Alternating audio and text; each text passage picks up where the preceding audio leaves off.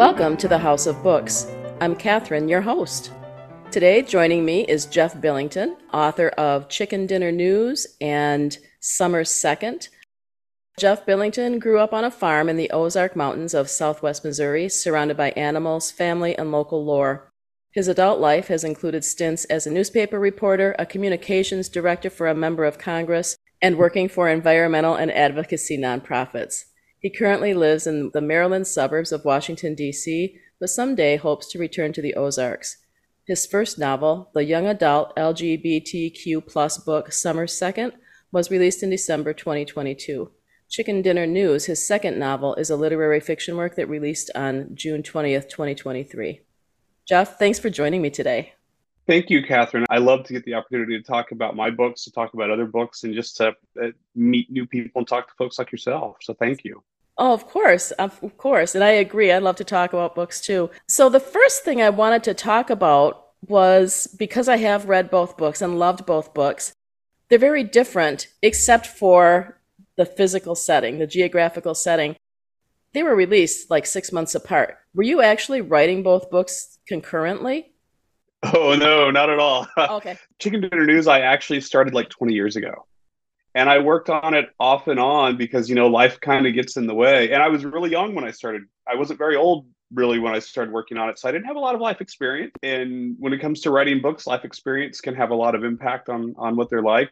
I spent probably 10 to 12 years just writing it off and on. It would sit there for probably there's probably a 2 year stretch when I never touched it at one point. Oh wow. You know, it was just sitting there and then I went back to it. Things would come up, I'd go back and forth finally, I, I, I just kind of really settled down and I, I, I got it finished. And I sent it around to some publishers and to some agents to see if they had interest in it. And this was about seven years ago. And they were like, no, they're like, it's a great idea, but it's really rough, which I think is a common, you know, if I had done something like going through uh, beta readers and working in a writing group, yeah, that would have been, they would have been doing that for me. But I'm kind of a shy person in a lot of ways, and I didn't really want to put myself out there because I feel like when you're going to beta readers and you're working with a writing group, you really have to open yourself up, and I'm not good at that, and so I didn't do that. But I got some really great feedback from those publishers and those um, agents that that looked at it like seven years ago, and so I spent a couple more years just really honing it, really working on it I got it to the point where I really felt like it was ready. And so I started to, to send it back out to publishers and agents again. That was around the time the pandemic started. So suddenly I had a lot more free time. And I was like, okay, I've finished this one that I've worked on for all these years. Why don't I write something new? And I had Summer's Second written in about my first draft is written about four months. Mm-hmm and then I spent about another three or four months, you know, doing the editing process on it for myself. And I sent that out. And about the time that I heard back from my publisher, Vine Leaves Press, on Chicken Dinner News, that they wanted to sign me to publish that book. I very quickly heard back from a publisher for Summer Second. And I think the reason is, is it's a genre book. It's LGBTQ. Yeah. Um, and so you have publishers that specialize on those books, and that's what I found for that one. Chicken Dinner News, like you said, they're very different. It's more literary contemporary fiction. And so it was going to a different type of publisher. And so it was completely random that they ended up being published that close together because they were, yeah, they were not written together at the same time. They were very much separated by time. And it's uh, kind of an odd story about how they, they showed up on shelves basically six months apart the writing group thing, I'm all about that. I, I agree with you. So I I do a little bit of writing and I did try and I thought I would put myself out there and go to a writing group. And I read a poem and here's how it went. Wow. Did that just all like did you just come up with that or did you edit it? oh. there's something like, called con- there's something called constructive criticism where it's like, you know, you find the positive in it and then you're like hey here's some things you could do yeah. i mean you know like ow the young adult voice in summer second is just perfect and i'm wondering how you had to if that just was a natural flow for you or if you had to consciously go through and edit and edit that for young adult the young adult audience knowing that it's a genre book? I didn't have to go back and do a lot of editing on it actually. I really just kind of stripped back my mind to what it was like to be 17 18 years old.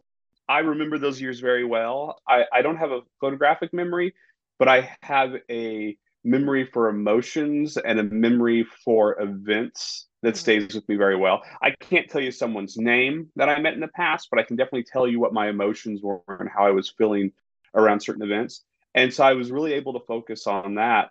The hard part with stuff like that is, yeah, I can talk about being a kid in the 90s, but that book doesn't take place in the 90s. It takes place around 2010. So I did have to think about that as I was doing it. I had to be like, okay, he needs to be a little bit more contemporary mm-hmm. than the time that I was growing up at. So I, I, I, did editing for that, but for the emotion and the feelings, I really think I was just pulling from myself and from my own memories of that time in my life. It feels very true. Your depiction of those characters, just with the the words you use, which aren't a lot of words, really create characters that are very lovable, even the ones who aren't. Are. um, you know, yeah. Tommy's got some stuff going on. Um, Jessica's got some stuff going on, and we recognize that without over the top descriptions of anything. We just recognize it, but just the phrasing is so beautiful. I was rereading some of it last night, you know, towards the end, and I don't want to give any spoilers, but when one character says to another, I have an I, I've I've made this plan for our date tonight. That's such a simple and lovely statement. It's it's just so real, and that's just somebody sharing from the heart. For our date, here's what we're going to do. I remember doing that myself, though. I remember, especially when I was younger, going on a first date, being like, "Hey, here's what I've got planned for." So I think that is definitely where it comes pulled from that personal experience. Like, you know, when you're excited about that, you know, yeah. when you're excited about going out with someone for the first time, that's kind of like where where that comes from.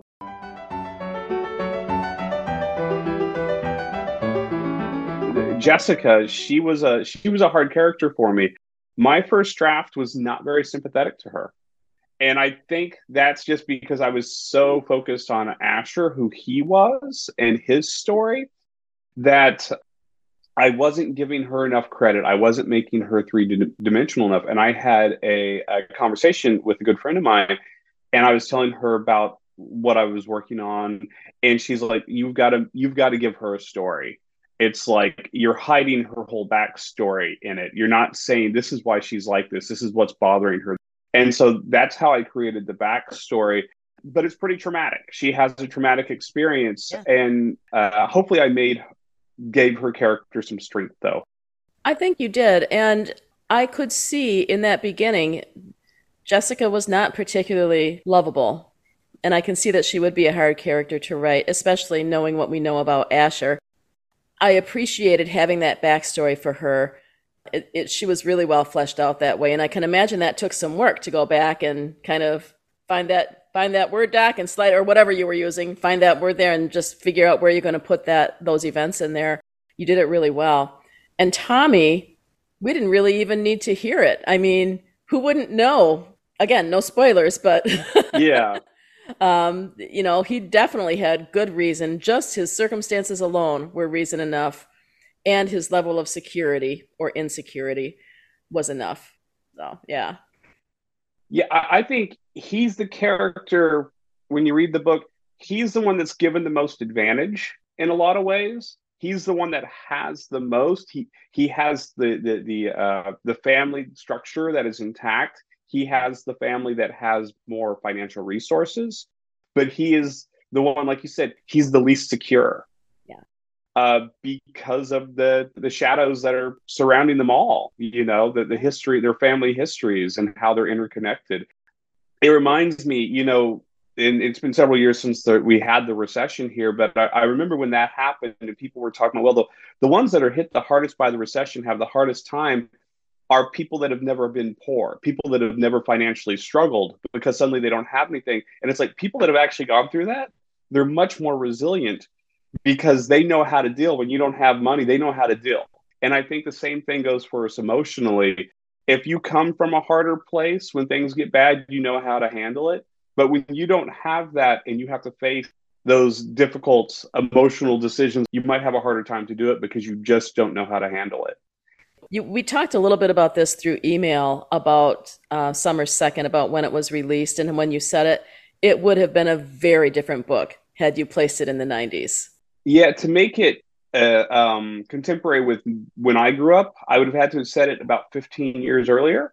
Yeah. And I mean, I knew I was gay, but I wasn't going to let anyone else know. I realized, yeah, in a in a rural area, that would have been that would have caused all sorts of issues. And so I, I just knew that it wasn't safe for me. Luckily, when I got to college, that's a different experience. Yeah. Um, and so, you know, you don't have the, the clickiness that you do in high school and college. My college was only about an hour from where I went to high school at. It was in Joplin, Missouri, which is hmm. still a fairly rural, fairly conservative area, but it's yeah. still college. Yeah. And you still get a lot more freedom to be yourself there. And I didn't want those struggles to add to Asher's story. I didn't want that to be the focus. I didn't want it to be purely a coming out story. I wanted it to be a lot broader than that. That's just part of what's happening to him during this summer between his junior and senior year. There's a lot more going on. There's a lot more personal growth. There's a lot more just being comfortable with himself um, than just that. And I think if I'd said it in 1995, that's the only thing it would have been about. That's the only thing it could have been about. I think what I really appreciated the most about the book, besides the the interplay that I described earlier with the excitement over the first date, was Asher and his mom she was so imperfect mm-hmm. and mm-hmm. and she was not painted in a bad light and Asher loved her and he defended her so much and I think that that was just a really um, heartfelt, real depiction of I think how that would go in real life and how it does go in real life. And I, I hope I made it clear that she loved him too. It's just that she had dealt with so much disappointment in her life, mm-hmm. and she had self medicated you know, through through alcohol. And I mean, people with a lot more money than she does do the exact same thing. It, it's not unique, um, and I th- and I think part of that just that he had seen that he had always been there. He had always seen that she always tried, and that even when even when the failure came, that uh, that she was always striving to do better for him. I think she was the hardest character in the whole thing for me to write, actually.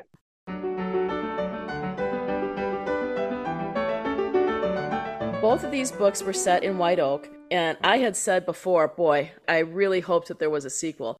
Are you considering a cycle of books in White Oak? Are you doing more? Uh, yeah, that's my plan. I have, whether this actually ever comes to fruition, uh, you never know. I have, I think, four more that I would like to set in that area. Uh, there's one that I've actually started working on. It takes place about 20 miles from the town in the country and that one that one actually i'm kind of pulling from my great grandmother and it takes place in a rural church in the 1980s as that church is closing and it's about basically loss of community my great grandmother played piano in a, in a country church for 40 years mm-hmm. until that church closed and it was very much loss of community for when that her when that happened her entire life, ever since she'd been a little girl, had been based in this little country church that her grandfather had actually helped build. And I went to that church as a child. So, very vividly, I remember how sad it was to leave that because it was like a way of life disappearing on that micro level. And so, there's one that I'm that's going to be pulled a little bit more from real life that I want to do that's based on that, though it'll still be fictional. I would actually like to revisit Asher maybe have him returning back to the town about 15 years later or something like that seeing what's happened and it, actually i want the town to be better because uh, as chicken dinner news kind of gives hope to that town mm-hmm. it shows that maybe there's a, a brighter future for it than uh, it is in summer second um, and so maybe he comes back to a better place a place that's moved along a little bit in the world and gotten a little bit better and then I have two more that I'm kicking around. That you, you mentioned how different Summer Second is from Chicken Dinner News. One of the ones I'm thinking about, it would be very different too. It would definitely be more of a crime novel involving a kidnapping in the town. So I, I, I realize they talk about writers shouldn't jump around through different genres too much, but uh, and maybe it's a bad idea. I don't know, um, but uh, I do have uh, a, an idea for someone coming to the town and and there be a whole circumstance like that that happens. So I, I, I like writing about that town. I feel like it's I feel like it, it's symbolic of a lot of small towns in the middle of the, of America. You know, I live in the East Coast now, and everything's building. There's growth. People live everywhere. There's not enough houses. There's always more houses being built. But I think about 75% of the country that's full of little abandoned towns and empty farms. I, I just want to focus there because I think there's so much hope for a lot of those areas. I love that. And you know, maybe when Asher comes back, maybe he can meet Ryan. Mm-hmm. Full circle. Maybe they can be buds. That'd be cool. It would it, it would fall into the timeline. yeah, it would. It would.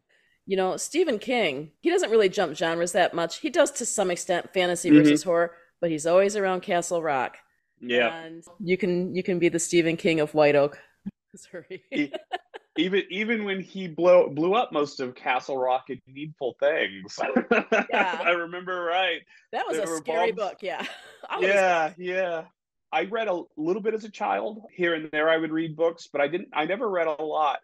And Needful Things came out, it must have come out what around 90 or 91, I'm thinking. It must have been around then. I read that when I was probably what 15, maybe 14, 15. Mm-hmm and my dad, someone had left it at our house, and I just picked it up randomly. Like I said, I wasn't much of a reader before that, but I picked that book up and I read it in two days, and I've never put a book down since. He he was my summer. He was all of my summers in high school and junior high. He was, and that's when I think of his books and summer reads. I picture me in my room with like Salem's Lot. Yeah. I read The Stand over summer vacation one year. The full, like the unabridged version of The yeah. Stand. I read that over summer vacation. And I, I actually remember that was the year between sophomore and junior year of high school that I read The Stand because the next year I read an entirely different book between in the summer vacation. I read Gone with the Wind. What did you think? Between, it actually, I, I, I, I very well liked it. Yeah. It was fairly easy to read the story was consistent. Now, I mean, at the time, I wasn't thinking about how problematic you know some of the some of the uh, some of what's in it is because you know you get older and you're out wow that's pretty degrading toward african americans in that book because it really is yeah it, but it's still it's this sweeping story um and it's very vivid scarlett o'hara is a, a, a really well written character she's a badass um, yeah. Oh yeah. No nonsense. You know, it's like she does what she has to. She's a little unethical. You know, she's actually probably a lot unethical in a lot of ways because she's she's almost Machiavellian, you know, in like her approach to things because she she knows what her goal is, and her goal is always Tara. That's what the goal always is, is saving the family home. And so yeah, it was like I spent a summer reading that because that's a you know that's a big book. And growing up on a farm like I did, I had lots of work to be doing that summer too. So I wasn't able to be reading the whole time. yeah, I'm sure. I'm sure that, yeah, that's a good point. Scarlett O'Hara is a good example of what you talked about earlier characters who grow up, or people who grow up without want or without need. Mm-hmm. And a lot of that story is her adapting, digging radishes or onions out of the ground and eating them, doing whatever she can to survive. And people mm-hmm. people who watch the movie just look at the saga, you know, of the South, but there is some character development there too. I read that book. I don't know if you think of reading as escape at all. I Oh yeah. And I think one of the reasons that I did read so much was to escape. I had a, a fine childhood, but I've always had a lot of anxiety and reading about something far removed from my current life was just always very very soothing. When I read Gone with the Wind, I was actually, I had just left Michigan uh, with my husband and we were living in Wichita. We lived there for a short while and we were staying with relatives and the relatives were very nice, but I didn't have any privacy. So reading that book at night, that was my privacy. I left that house and went to Tara. I don't know if you listened to my last episode. It was very short. I talked about course correction. And just for anybody else who's listening who hasn't heard me talk about this, I have a I have a website that I started right before the pandemic. And it was great during the pandemic, but now it's kind of becoming more of a burden to me. I'm not a technical person. So I'm thinking about ending that website. That's painful for me because that website was my heart's project for 3 years. I'm wondering if you have had any experience with having to do a course correction in your writing or your professional life and how you dealt with that. Oh, I've, I've yeah, I've had that several times. There was a, a, a nonprofit I worked at for about five years, and they were reorganizing the office and they were actually moving my position to Utah. And I didn't want to move to Utah. Um, and so they, you know, they offered me a, a severance package and all of that but I really had to reevaluate what did I want at that point? What did I want to be doing career wise? Where did I want to be living? I, and it was tough for me. And to this day, I'm not sure whether I made the right decision or not because I kind of stayed similar to what I'd been doing, but I had to change some other things in my life. And yeah, I it's tough. I, I did at that point though. I made this decisions to do things that made me happier more. I was always pretty serious before that. I never spent money on myself to do things for myself just to make myself happy. Mm-hmm. And part of that change was that I started doing that. I remodeled my kitchen after that happened. And you would think, why would somebody who just lost their job remodel their kitchen? And I'm like, because it makes me happy. I need to feel comfortable in my home. I need to feel like my home reflects me. And so that was like the first time that I started really paying attention to that and kind of listening to myself. And that's carried through till today. I wasn't taking many trips before then. I do that now. I, I get out there and I do things. Um, luckily, I have a husband who very much likes to travel, and he's actually from Brazil. And so we've made very much a big point of seeing parts of the United States. Together, we've traveled to, I think, over 30 national parks now last summer we flew out to Iowa of all places and we went to the Iowa State Fair. And then we drove through Nebraska, Wyoming, North and South Dakota, hitting the national parks in all of those states. And that's stuff I wouldn't have done if I hadn't lost that job. I think I would have been a lot more, you know, cautious about, well, I don't want to spend money on this. I don't want to do this. And it's funny, it's like I don't know why losing a job actually made me more willing to spend my money. But for some reason it did so I love hiking, love being outside. Um, I love seeing all the wildlife. I don't know if you've ever been to Badlands National Park in uh, South Dakota. It, I think it's one that people kind of forget about. It's actually outside of Yellowstone. I saw more wildlife at Badlands than any other national park.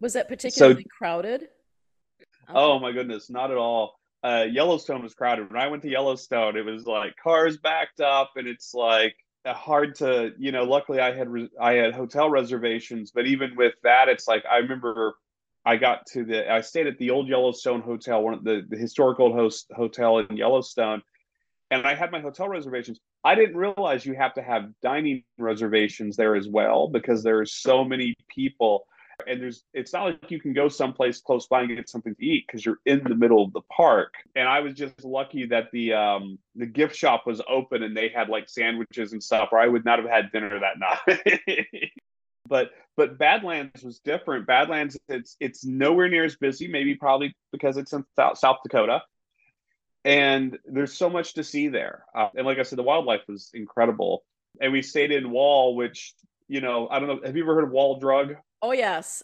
Everyone should go there if they're there. It's one of those places that I would dec- definitely recommend that people go just for the kitsch of it. But it is very much a tourist spot. It is. It's kind of like the epitome of, of what is a tourist trap. Uh, but it's got an interesting legacy, and you can just kind of wander around and look at all the stuff.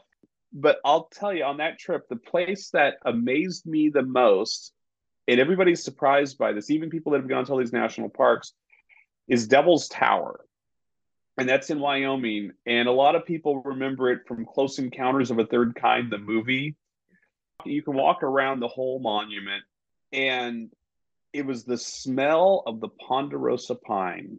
And I was telling my husband, I'm like, well, can we not have a cabin here just so I can smell this every single day? Right.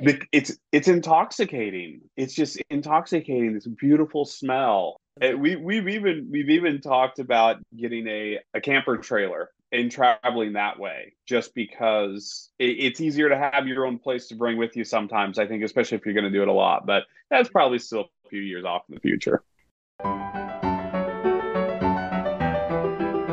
listeners won't see this because this will not be a video podcast but your room is beautiful yeah, this is my, my little office here. Um, yeah. I collect antiques and I, and I, I restore antiques as well. So this morning I was waxing up a little game table that I had purchased for like $45 from the Habitat from Humanity Restore that I have down the street from me. And I had to strip it completely. When I bought it, it was black.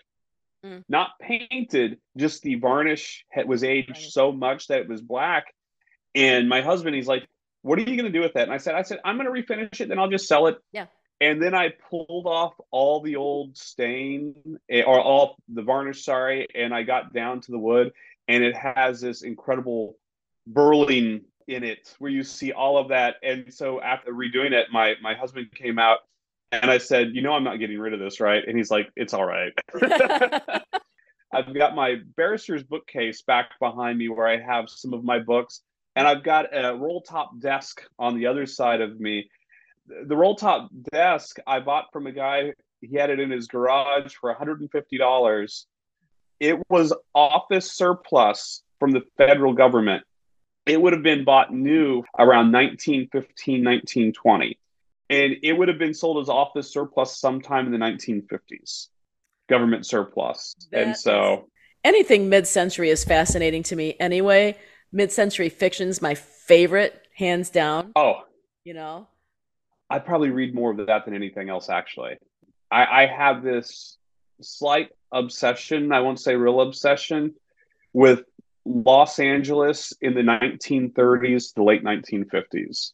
I don't know why. I can't tell you why, but anything that takes place in that time period in Los Angeles, I want to read. I've never lived in Los Angeles. My parents grew up in Los Angeles, though, and I used to visit my grandparents there. Both my grandparents grew up where I did in the Ozarks. My grandfather uh, had gone into the army. He was in the South Pacific. After the war, he was not going back to being poor in Missouri again, so he actually stopped in Southern California. My grandmother grew up about 10 miles away from him, and she went out to California one summer, the summer after she graduated from high school.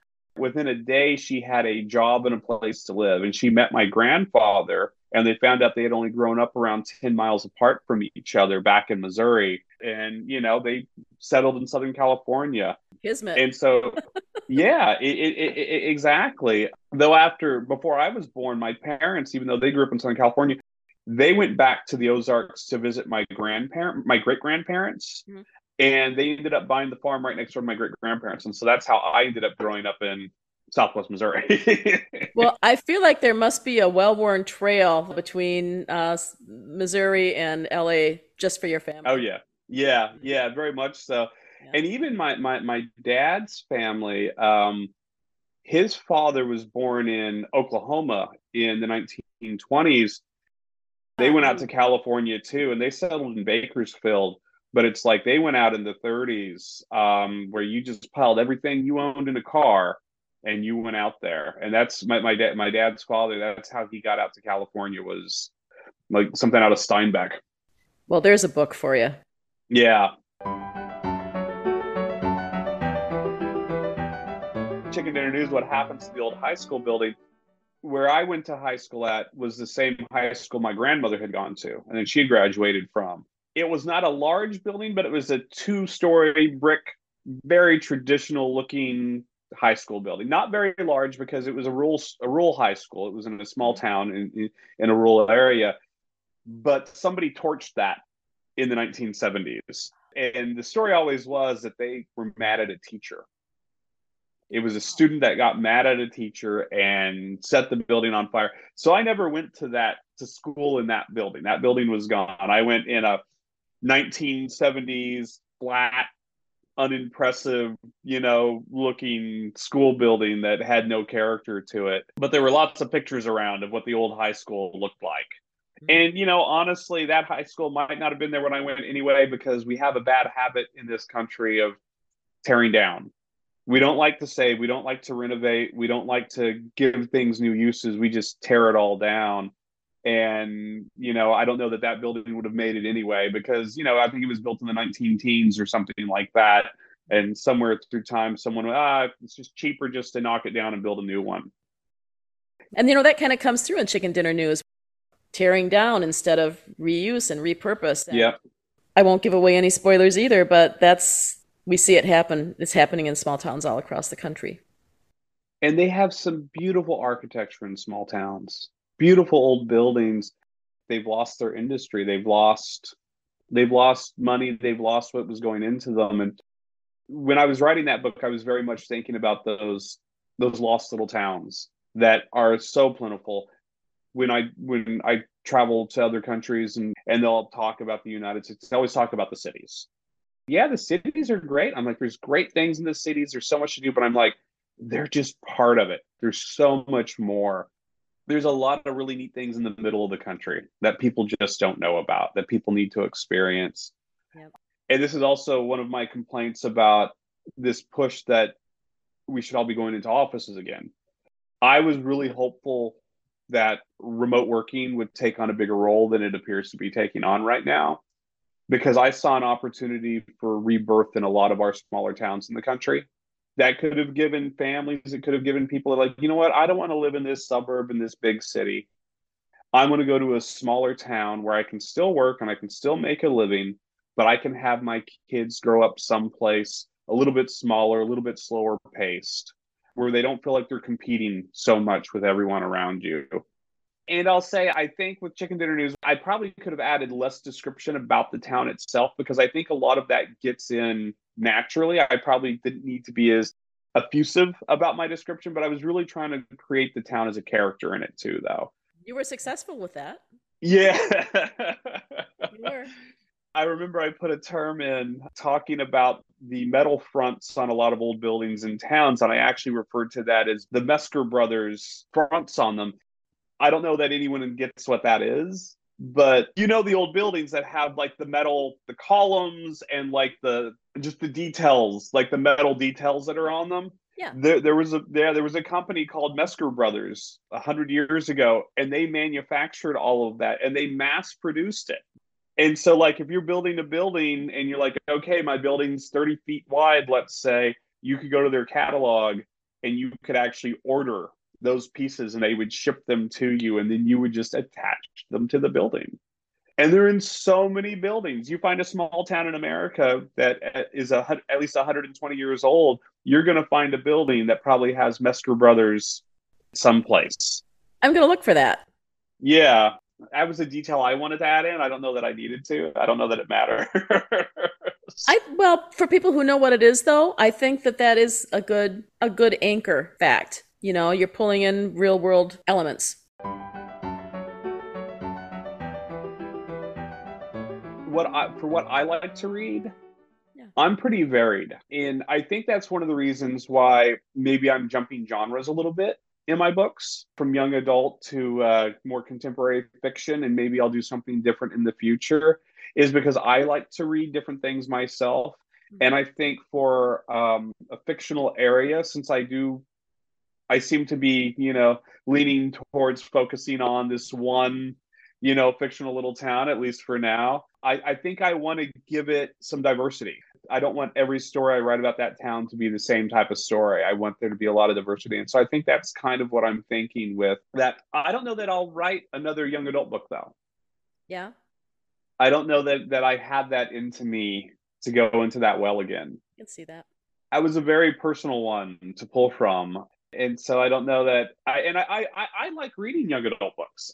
I, I'll look at like a lot of the LGBTQ ones too, because when I read those, I'm often thinking, I wish they, I wish they had these when I was young. Yes. I wish those had existed when I was that age, so I could have read them. Is some are better than others. I, I've actually, I actually read one here. I just, I'm not going to give a name because that would be mean. Mm-hmm. I really did not enjoy it at all. It got a lot of attention and I didn't enjoy that one. But then I'll read another one that I'll just like absolutely love and think it's like the best thing ever one that like several years ago I read the the book uh, Simon versus the Homo sapien uh, Agenda, which was made into the movie Love Simon, and that one was excellent. That one was so well done. But yeah, I don't know that I don't know that I'll ever do another young adult book. Um, contemporary fiction, yeah, maybe a little bit of a small town crime. Mm-hmm. Hopefully, that's what's going to be in my future. I even have a uh, an idea for uh, a little detective series. I don't know if anything will ever happen of it, but uh, oh. I love my Agatha Christie, and it, it, I, I love the fact that I can read Agatha Christie and it still feels relevant. I think those are my escape books right there. I think Agatha Christie is my escape book. Yeah. So Agatha Christie's one of my favorite authors as well, and she's surprisingly funny. Murder at the Vicarage, that's told from the point of view of the vicar, and he is funny. His wife is Patty. He's trying to deal with his wife all the time, who just won't just she's different from him and won't leave him alone. And it's a funny book, and I do enjoy Agatha Christie as well. Another great old school mystery author is Dorothy L. Sayers. If you've read her, the Lord Peter Wimsey books. No, I haven't. Very good. Yeah, I really enjoy Agatha Christie a lot, and that's a good escape. I agree. Yeah, it, it's a great escape. And, and my, my idea for if I were to do something like that, I would set it in the 1920s. I would set it in I'd set it in the Ozarks, but I would probably set it in some place like Joplin or Springfield, Missouri. And I would have, I think, a detective who was in World War One who's also closeted and gay. So that would be like something he has to hide because it would be highly against the law, highly problematic, but that would be part of the undertone of the story when it would also be like a detective series. That would add some great tension. Oh, yeah. Coming back to your fascination with uh, LA from the 20s into the 50s, there is, um, that would also be a great place to set a, you know, kind of. Oh, yeah. I, I watched a movie last night that Jeff Goldblum was in, and I think it is the shortest cameo I've ever seen him do in a film. And he's done a lot of cameos in films. He was only in it for like less than a minute in this movie. Um, it's called Asteroid City. Um, oh yeah, what did you think of that? I thought it, I I enjoyed it. Um, it's definitely not a plot driven movie, but Wes Anderson movies are very seldom plot driven. yeah.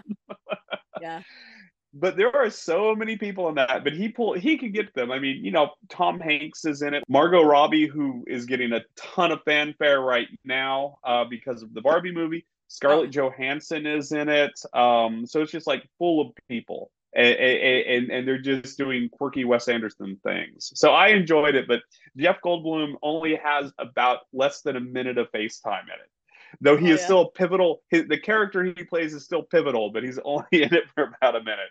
Yeah.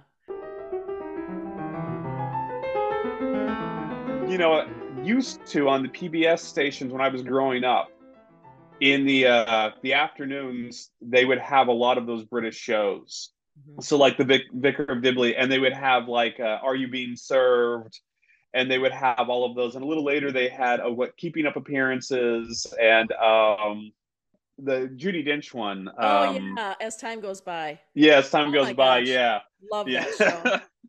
yep. You know, but still very, very funny. I like those shows a lot. I still, um, that's why I subscribe to Acorn. No more BritBox because yeah. they raised their rate by a dollar a month. And oh no, no, I'm not paying an extra dollar. But Acorn, I like. Yeah. That's that's twelve dollars a year. right? Yeah. not going to do that. That's going to eat in that that's a book. yeah, exactly. that's two ebooks. That's two ebooks. Not going to do it. So, Jeff, thank you so much for joining me today. I enjoyed our conversation so much. Folks, remember the books are Chicken Dinner News and Summer Second. Both are available on Amazon.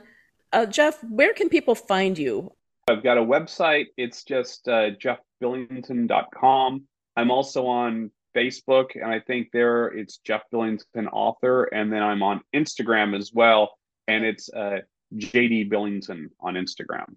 Excellent. Okay. Well, thank you. So that's where, folks, that's where you can find him. You can find his books on Amazon. So, Jeff, thank you for joining me today. I enjoyed the conversation. I hope you did too. Thank you. I had a blast. I really appreciate it. Thank you. All the kind things you've had, I said, I really, really appreciate it. So thank you for joining Jeff Billington and me here at the House of Books. If you enjoyed the visit as much as Jeff and I did, please tell your friends. Also, please consider leaving a five star review for this podcast.